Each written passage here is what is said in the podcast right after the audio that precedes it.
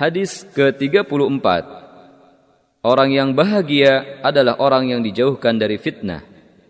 عن المقداد بن الأسود رضي الله عنه قال أيم الله لقد سمعت رسول الله صلى الله عليه وسلم يقول إن السعيد لمن جنب الفتن إن السعيد لمن جنب الفتن إن السعيد لمن جنب الفتن ولمن ابتلي فصبر فواهن Dari Mikdad bin Aswad radhiyallahu anhu ia berkata, Demi Allah, saya pernah mendengar Rasulullah Shallallahu alaihi wasallam bersabda, Sesungguhnya orang yang bahagia adalah orang yang dijauhkan dari pihna.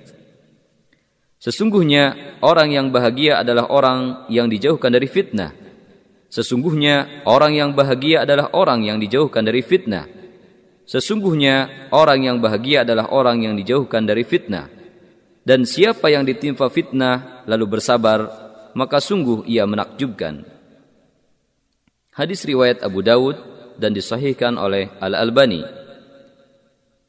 Perawi hadis Mikdad bin Amr radhiyallahu anhu yang dikenal dengan nama Mikdad bin Aswad Al-Kindi, salah satu orang terdekat Rasulullah sallallahu alaihi wasallam. Ia adalah orang Persia pertama yang masuk Islam salah satu orang yang utama, yang cerdas dan terbaik di antara sahabat Nabi sallallahu alaihi wasallam.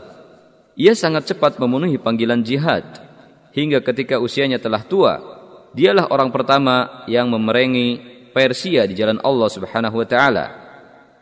Dialah orang yang pertama yang memerangi Persia di jalan Allah Subhanahu wa taala. Ia juga telah mengikuti peperangan Badar, perang Uhud, perang Khandaq serta semua peperangan bersama Rasulullah Shallallahu Alaihi Wasallam. Diriwayatkan darinya dalam kitab-kitab sunnah sebanyak 42 hadis. Miktad adalah sosok yang dermawan.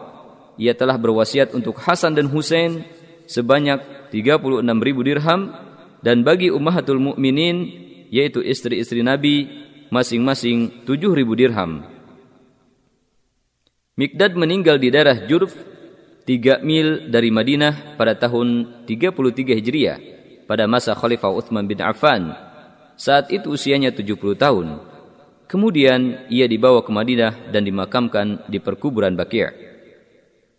Beberapa faedah hadis ini adalah aman dari fitnah, ketentraman, kenyamanan hidup, banyak kebaikan, mendatangkan keberkahan pada negara akan diperoleh dengan bertakwa kepada Allah Subhanahu wa taala.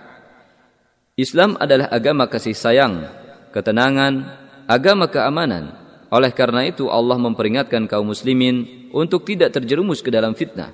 Allah Subhanahu wa taala berfirman, "Wattaqu fitnatan la tusibanna alladhina zalamu minkum khassah wa'lamu anna syadidul iqab." Dan peliharalah dirimu daripada asiksa neraka dan peliharalah dirimu daripada siksaan yang tidak khusus menimpa orang-orang yang zalim saja di antara kamu.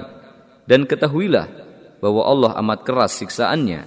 Quran Surat Al-Anfal ayat 25 Wajib bagi setiap muslim ketika dalam kondisi fitnah untuk bersabar, segera beramal solih, serta menyibukkan diri dengan ibadah kepada Allah Azza wa Jalla.